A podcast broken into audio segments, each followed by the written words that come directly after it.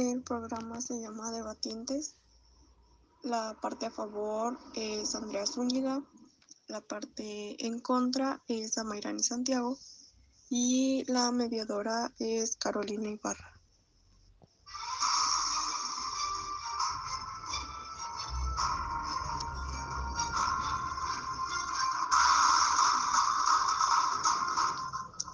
Debatientes presenta.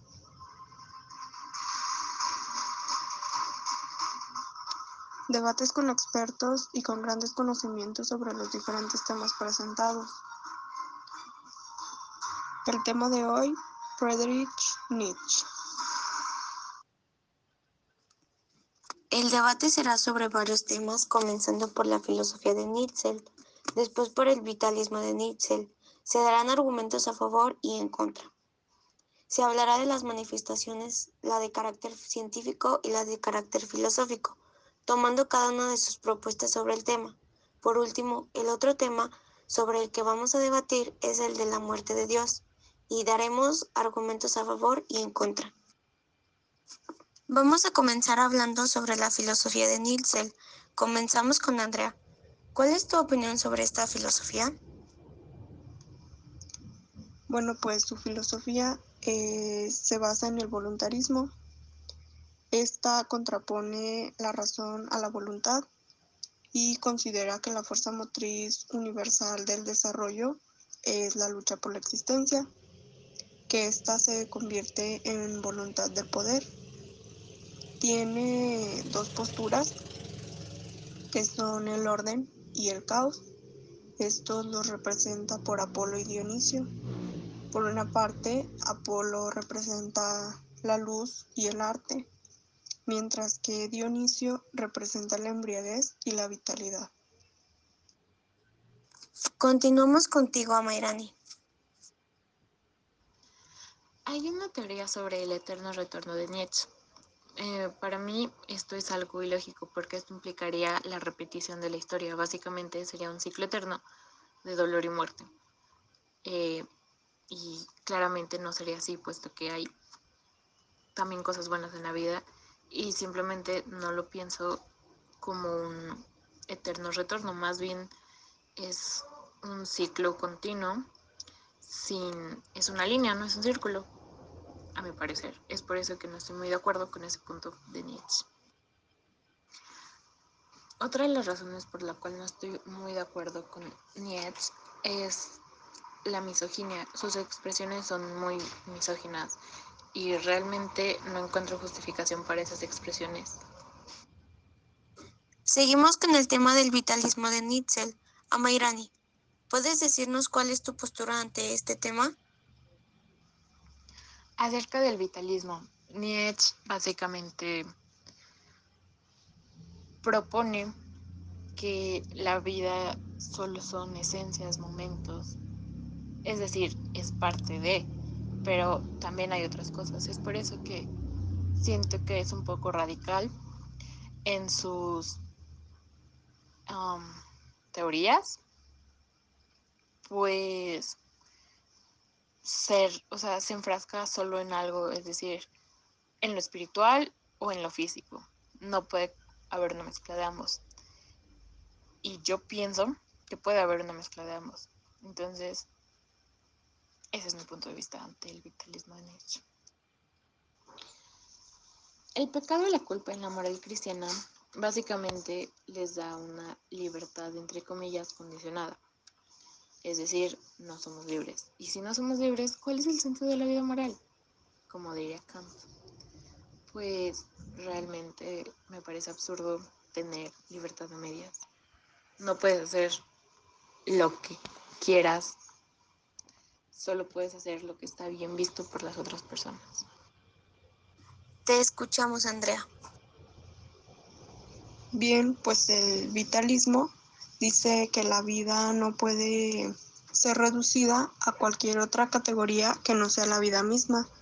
Esto quiere decir que se contrapone al racionalismo y busca comprender la vida desde un sentido biológico, además de que también considera a la realidad como un proceso, es decir, el devenir. El hombre tiene como principal esencia a la libertad y la voluntad. También menciona que el vitalismo tiene dos manifestaciones. La primera es la científica, que se revela contra el materialismo mecanicista, y la filosófica, que busca alejarse de las intromisiones de la ciencia. Por último, hablaremos de la frase de Nietzsche, Dios ha muerto. Comenzamos contigo, Andra.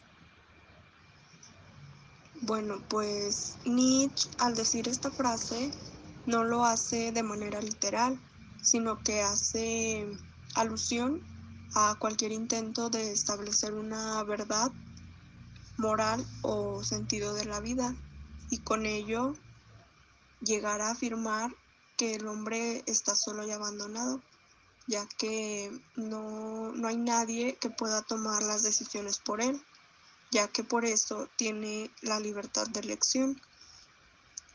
La ciencia y la filosofía deben prevalecer por encima de la religión como ejes rectores.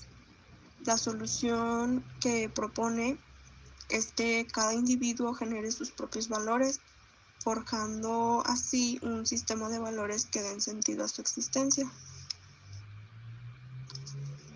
También mediante esta misma referencia de Dios ha muerto, hace una crítica al cristianismo teniendo como argumentos que el cristianismo es un crimen contra la vida y que el cristianismo está a favor de los débiles y los enfermos, por lo cual esto produce una moral de esclavos e hipócritas.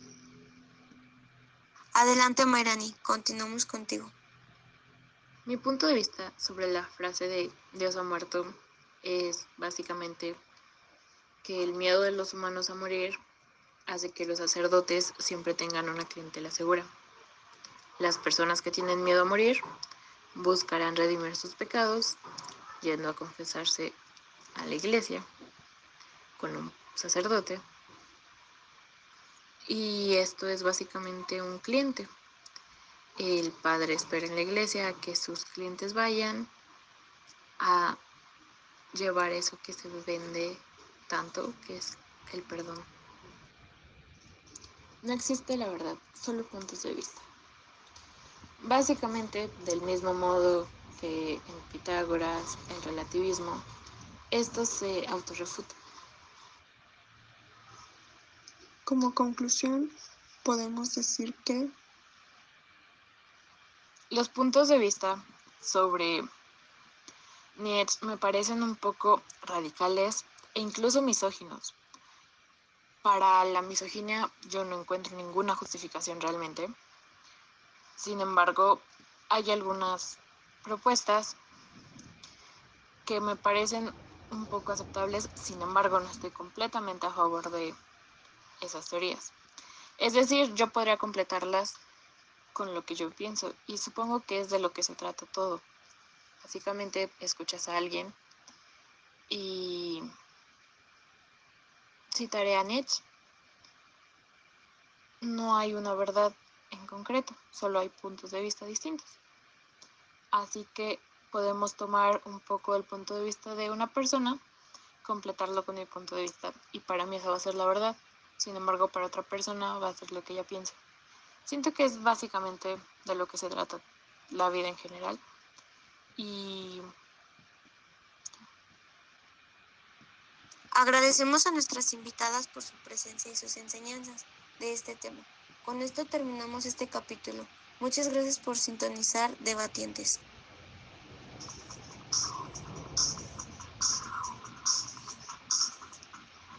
Debatientes presentó Filosofía y pensamientos de Friedrich Nietzsche.